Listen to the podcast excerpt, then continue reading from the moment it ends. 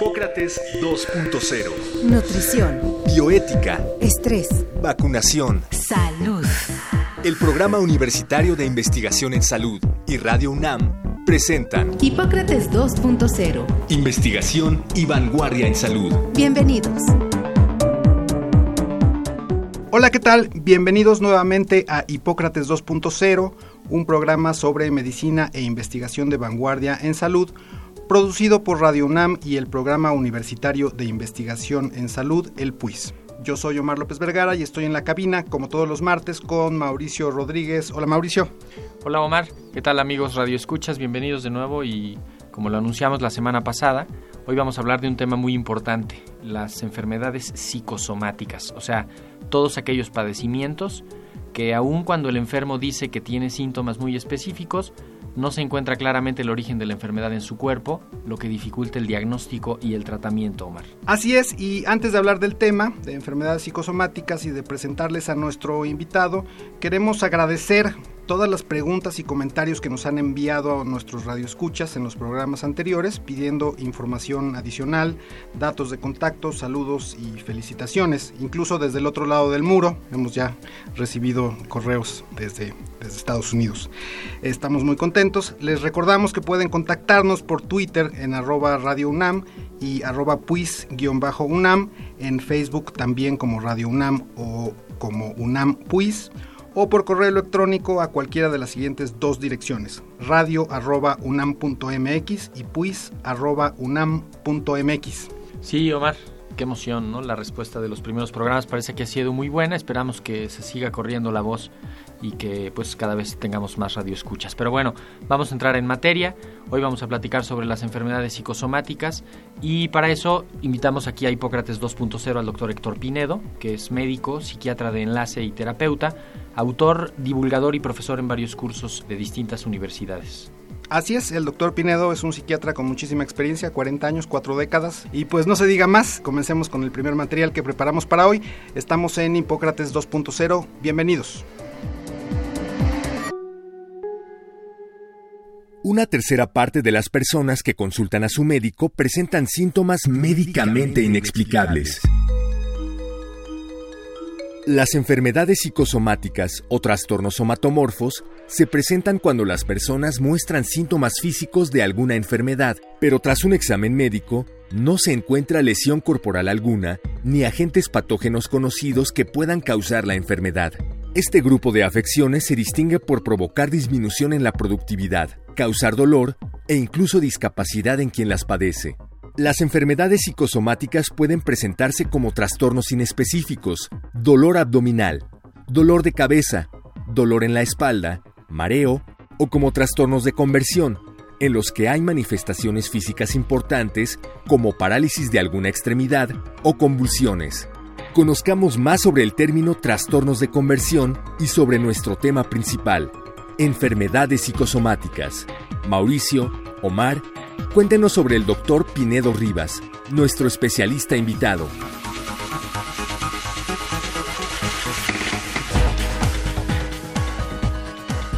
Regresamos, estamos en Hipócrates 2.0, estamos ya con el doctor Héctor Pinedo Rivas, les decíamos que es médico, psiquiatra, tiene una subespecialidad de psiquiatría de enlace, tiene varios trabajos importantes, es terapeuta cognitivo-conductual, tiene una experiencia profesional muy vasta Vamos a hablar con él el día de hoy sobre las enfermedades psicosomáticas. Doctor, muchas gracias por haber aceptado la invitación y estar Al aquí. Al contrario, gracias, gracias a por estar con nosotros. Eh, bueno, eh, quizá la primera de las preguntas ya lo oíamos en la cápsula. Las enfermedades psicosomáticas son una zona de difícil para los diagnósticos, incluso las definiciones para los diagnósticos eh, son eh, muy complicadas.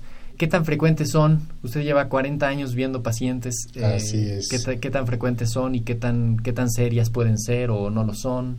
Bueno, sin lugar a dudas son muy serias y tal y como tú lo comentas, es un campo de arenas movedizas que durante muchos años se trataron de capítulos independientes uno del otro, pero que al paso del tiempo y dada la evidencia, sobre todo científica al respecto, pues se han ido conjugando y se han ido depurando hasta formar un grupo muy heterogéneo de condiciones que ameritan un tratamiento.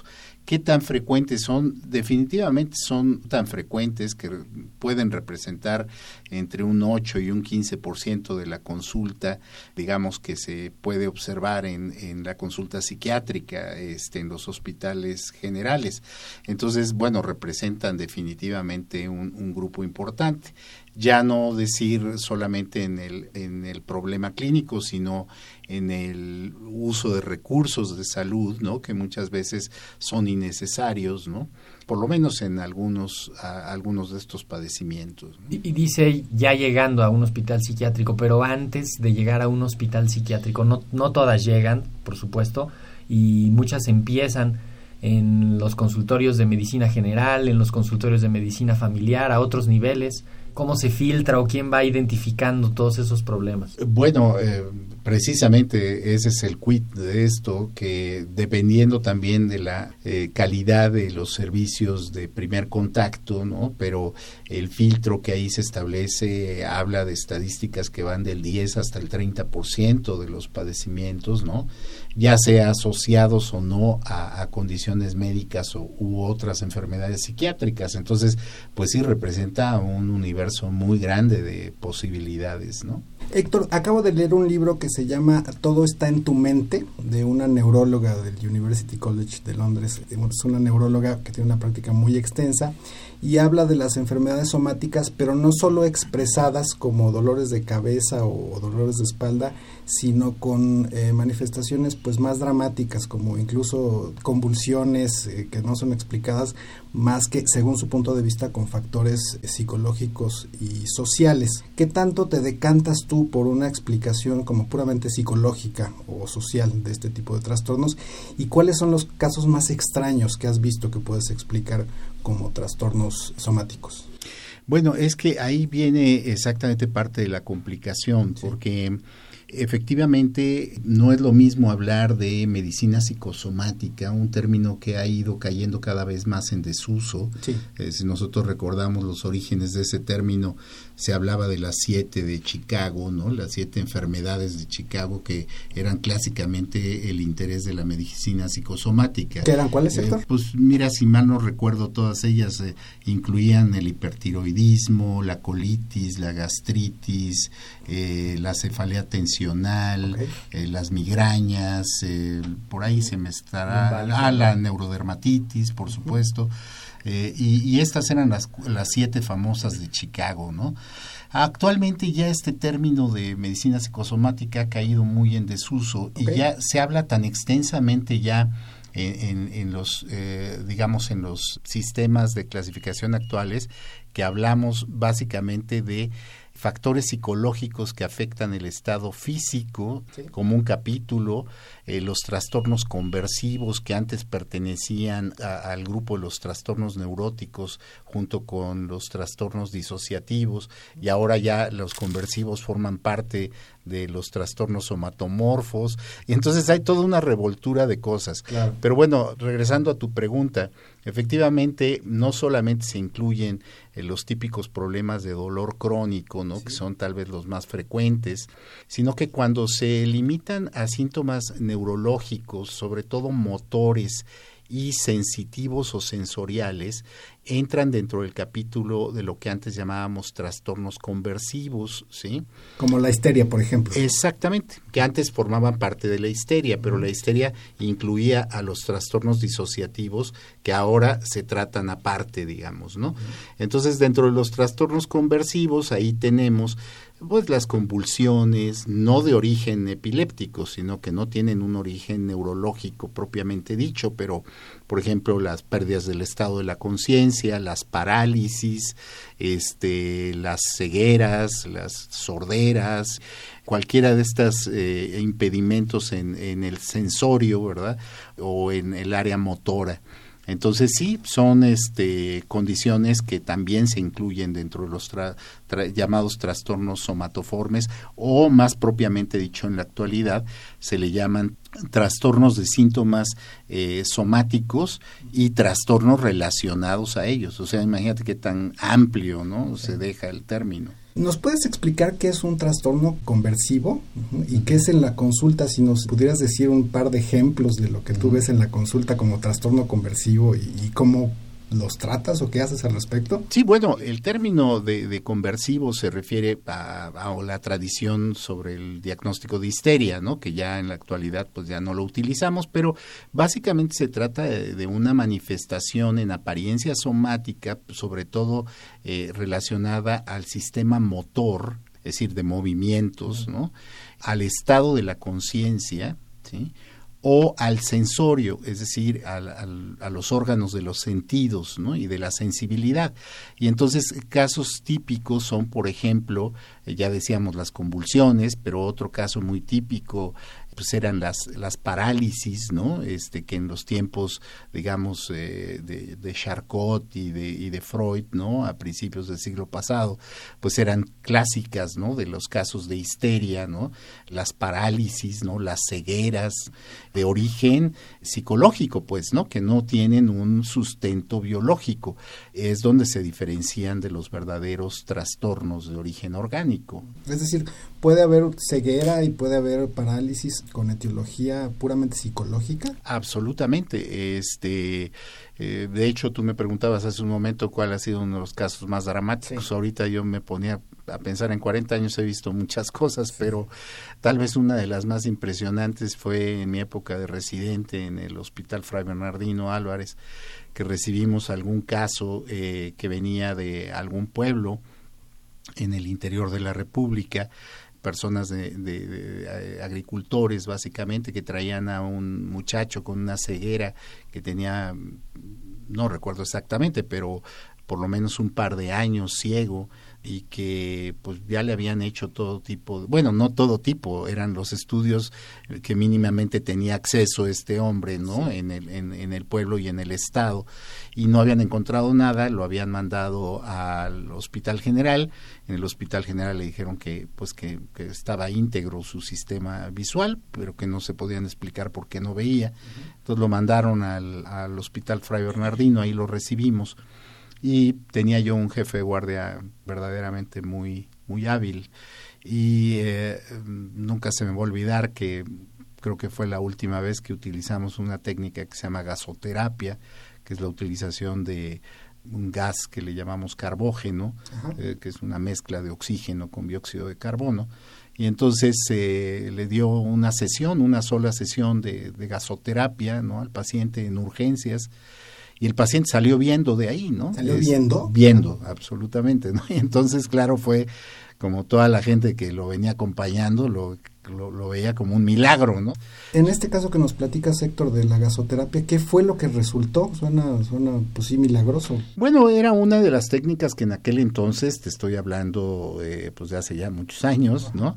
Eh, todavía es válido, es un tratamiento válido que eh, lo que se hace con él es al, al estar inhalando esta mezcla de gases, el paciente, claro, bajo observación, todo esto, el paciente va cayendo en un estado oniroide, es decir, un estado, no, digamos, de, de, conciencia alterada, ¿no? de ensoñación, eh, en el cual puede ser sujeto ya sea de inducción, es decir, se le pueden dar instrucciones, ¿no? una especie de hipnosis eh, en el cual el sujeto no está precisamente muy consciente, ¿no?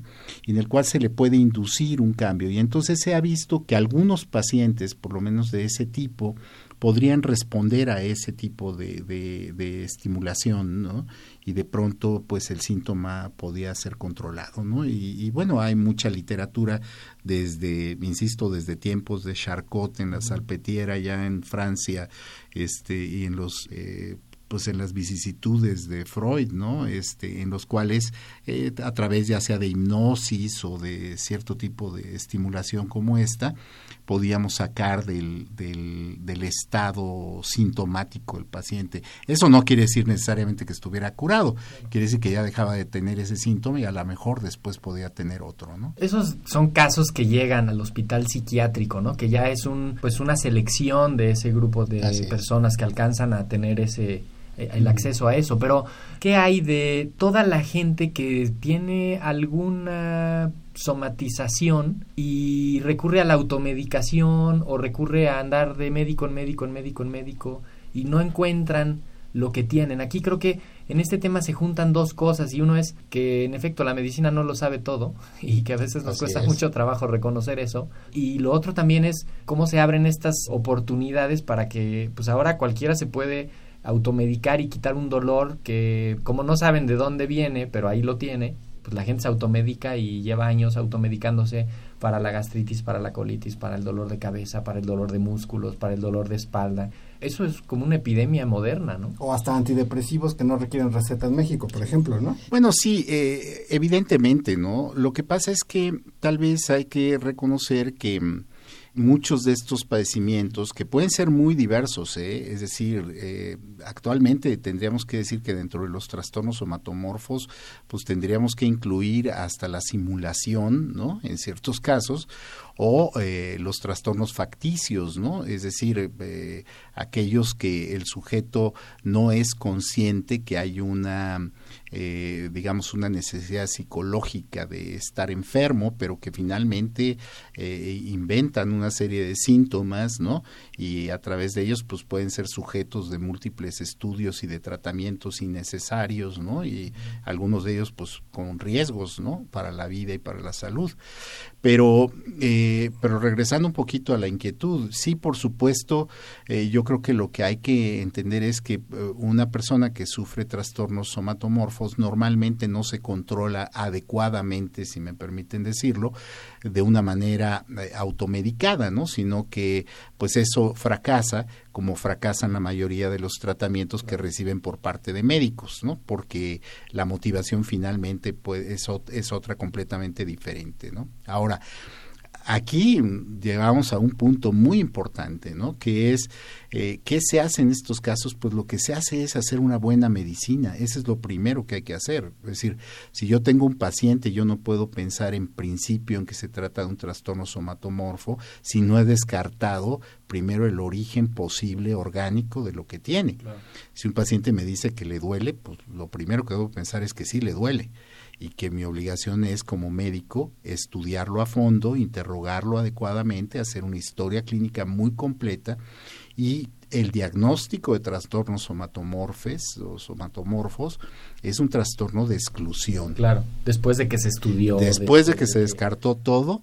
¿Quién hace ese diagnóstico? Un, buen, médico, general, familiar, internista, cualquier médico que sea bueno. Mira, eh, yo diría que cualquier médico no especialista, a lo menos que podría llegar después de, una, de un adecuado estudio con un paciente, es decir, no encontramos causa orgánica ¿sí? o fisiológica conocida que explique la presencia de estos síntomas. Y por lo tanto, eh, usted debe de pasar con un especialista, es decir, un médico psiquiatra, ¿no? Para que descarte otras posibilidades. ¿no?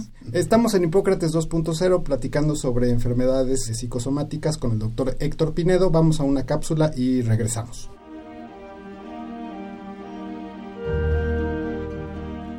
Los trastornos psicosomáticos no son enfermedades neurológicas y habitualmente se abordan desde la psicología y la psiquiatría.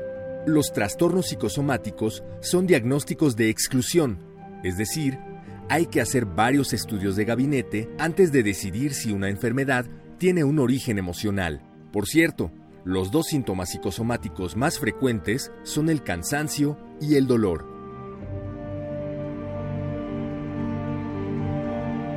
Hoy hablamos sobre enfermedades psicosomáticas. Comparte tus preguntas a través de nuestras redes sociales, arroba Radio UNAM en Twitter y Radio UNAM en Facebook.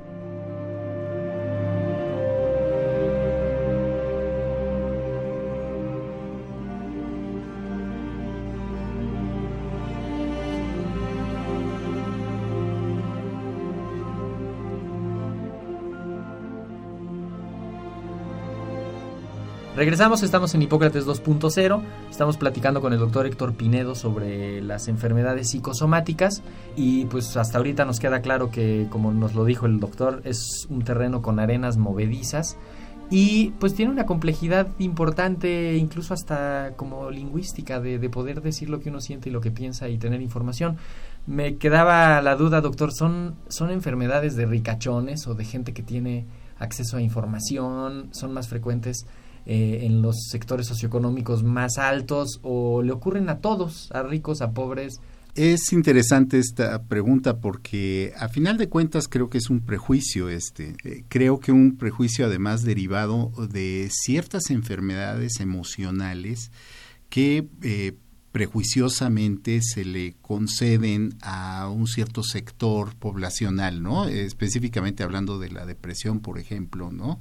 Donde la gente, cuánta gente no considera, ¿no? Todavía al día de hoy, pues que la depresión es una enfermedad de señoras que no tienen mucho que hacer, ¿no? Y que por lo tanto este, se inventan algún tipo de trastorno, cuando sabemos perfectamente que la depresión no respeta edades, clases sociales, sectores, si urbanos o, o rurales, etcétera, ¿verdad?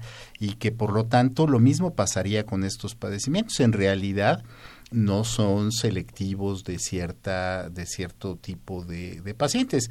Claro, aquellos que tienen más información, algunas variedades de estos padecimientos, pues pueden ser más elaboradas obviamente entre mayor conocimiento se tiene, pues mayor, mayores posibilidades de mimetizarse, ¿no? Con ciertos signos o síntomas.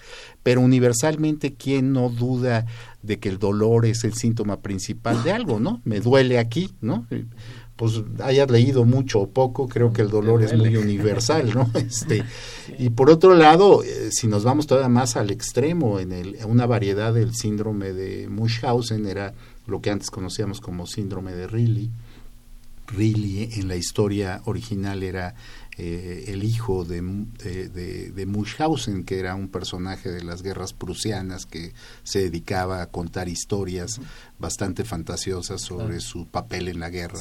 Y entonces, eh, eh, así se le llamó el síndrome de Riley, porque son aquellos pacientes que le adjudican la enfermedad, pero a sus hijos, y entonces, o, gente allegada que depende de ellos, y entonces les genera síntomas, ¿no? O sea, les dan cosas para subirles la temperatura o para, o para provocarles ciertos síntomas y poderlos llevar a un hospital y poderlos internar y hacer una serie de cosas. Entonces, claro, en estos casos la información podría tener alguna relevancia, ¿no? Pero en términos generales yo diría no, pues es una condición que no respeta estos límites, ¿no? En resumen, pienso en una persona que tenga dolor y que no se encuentre exactamente la causa que lo está provocando. Se descartan desde el punto de vista médico todos los posibles orígenes de ese dolor y posteriormente el paciente va y busca una terapia. ¿Cómo es eso y cómo cuánto dura? ¿Quién la hace? Este, ¿Qué tanto estigma hay de eso? Porque pues justo ahí cuando hay gente que dice, no, ya la terapia, no, yo no hago terapia. Este.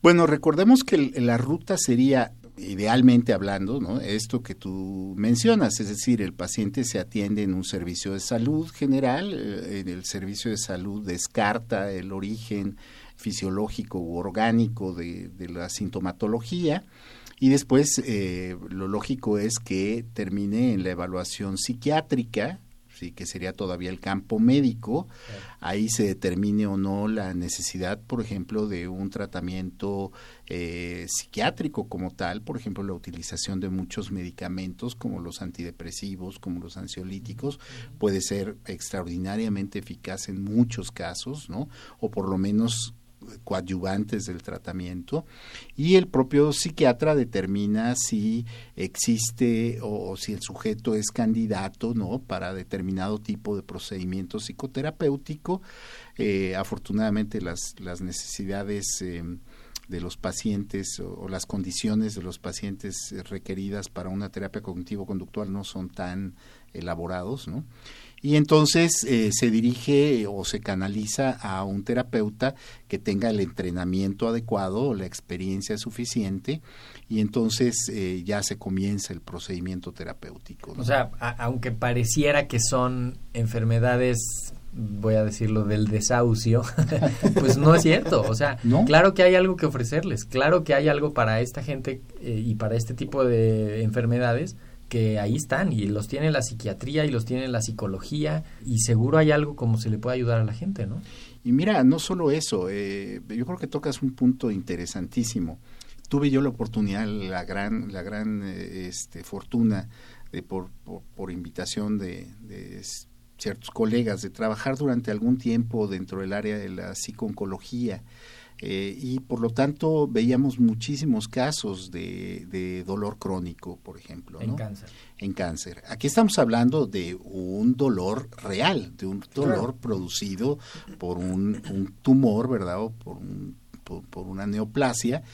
Y, sin embargo, estos pacientes respondían muy bien a aproximaciones cognitivo-conductuales, ¿sí? independientemente de su manejo analgésico, ¿sí? porque hay tecnología que nos permite por lo menos evitar que el síntoma se convierta en el monotema de la vida del paciente. Claro, y- todo gira alrededor de eso. Exactamente, ¿no? Y por decirlo de alguna manera, acotarlo a un campo que le sea de, de, de su parcial control, no sé si, si sea Sí. claro, ¿verdad? O modificar la atención quizá. ¿no? Exactamente. Los pacientes con dolor están enfocados en el dolor. ajá, digamos no. Exactamente, exactamente. ¿no? Entonces, hasta allá se puede llegar. Entonces, cuanti más en aquellos donde no existe un factor orgánico predecible, ¿no? O evidente, perdón. ¿Qué tan preparado crees que está el sistema público de salud para atender este tipo de enfermedades? Definitivamente yo creo que no solo en México, yo creo que en el mundo eh, los sistemas de salud pública en relación a, este tipo de padecimientos no yo diría que, que en ningún lugar serían suficientes porque el problema es grande y porque muchas veces los recursos no son suficientes para ello, ¿no? Eh, en México es, es un poco eh, mixta mi respuesta, porque, porque curiosamente en México, eh, a diferencia de lo que muchas gentes piensan, pero en México recibir consulta psiquiátrica eh, especializada es bastante fácil en el sector público. Es decir, no solamente el Seguro Social tiene psiquiatría, la Secretaría de Salud tiene psiquiatría, muchísimos centros de salud, ¿sí? Tienen psiquiatría, no Claro. tienen, a lo mejor no tiene un, un, un centro de salud, a lo mejor no tiene, con toda seguridad no tendrá un oncólogo ni tendrá un eh, intervencionista, ¿verdad? Pero, pero no es nada raro encontrarnos que sí tiene un psiquiatra. Entonces, yo creo que en México, a pesar de todo lo que podamos decir, creo que el, el campo de la salud mental, eh, gracias a muchos esfuerzos de muchas gentes, realmente no estamos tan en la calle, ¿no? Como muchos otros países, ¿no? Entonces, eh, digamos, respondiéndote, sí quedamos a deber, Ok. pero no estamos tan mal como en otros Y en la- lugares. incluso en la propia universidad tenemos las clínicas de atención vinculadas a las facultades de psicología, tanto en el campus de Ciudad Universitaria como en Iztacala. Y, y ahí en medicina hay una también eh, una clínica de atención psiquiátrica a todo público y a la comunidad universitaria también. Exacto. Eh, vamos a poner en nuestra página los datos para mayores contactos. ¿Alguna sugerencia final para abordar estos problemas, Héctor? Vamos a tener que empezar a cerrar. al, público creo que lo importante es que la salud no solamente contempla eh, los aspectos eh, corporales, físicos, ¿no? sino que la salud también es un constructo que tiene que ver con nuestra forma de pensar y nuestra Claro. forma de sentir y por lo tanto no podemos hacerlas a un lado. Y segundo, bueno, un exhorto porque todo esto eh, involucra a la buena praxis de la medicina, una medicina que tiene que ser todavía muy cercana al paciente, que tiene que ser muy globalizadora y une- sobre todo en el primer contacto ¿no? de Claro. salud y que esto pues eh, evita que muchos pacientes pa- pasen eh, meses o años sin necesariamente buscando tratamientos que no van a resultar útiles para eh, aliviar su sufrimiento. ¿no? Excelente, Héctor. Pues no será la primera vez, eh, la última vez. eh, que La primera sí es, ¿no? Pero no, será, no será la última vez que te tengamos por aquí. Gracias por, por haber estado con nosotros. Al Héctor. contrario, gracias a ustedes.